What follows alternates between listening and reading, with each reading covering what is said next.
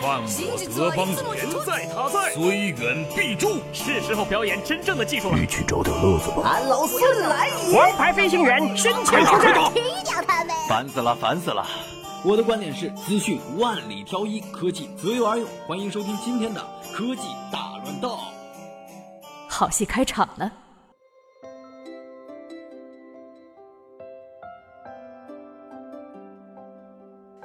在小米 Mix 发布之后，无边框手机就重新火了起来。微博上一大波概念机几乎都是小米 Mix 的风格。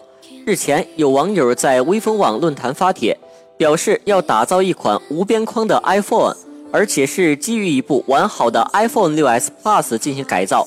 让人没想到的是，这位网友居然成功了。他将屏幕拆下来之后，又将主板、电池等部件重新布局，并用胶糊了一个后壳。虽然做工看起来相当感人，但不管怎么说，本次尝试是成功了。至少屏幕可以点亮，而且还能正常通话。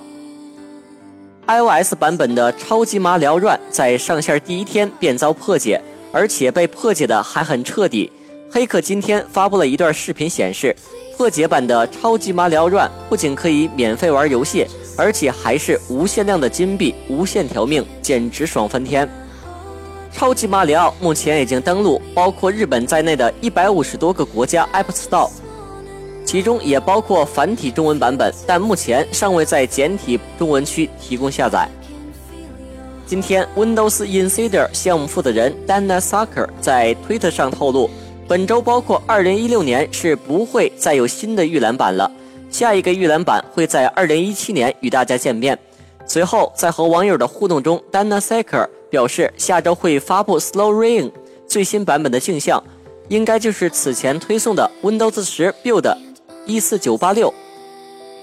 朋友们，你对今年的 Win 十更新速度还满意吗？以上是今天的新闻，我们下周见。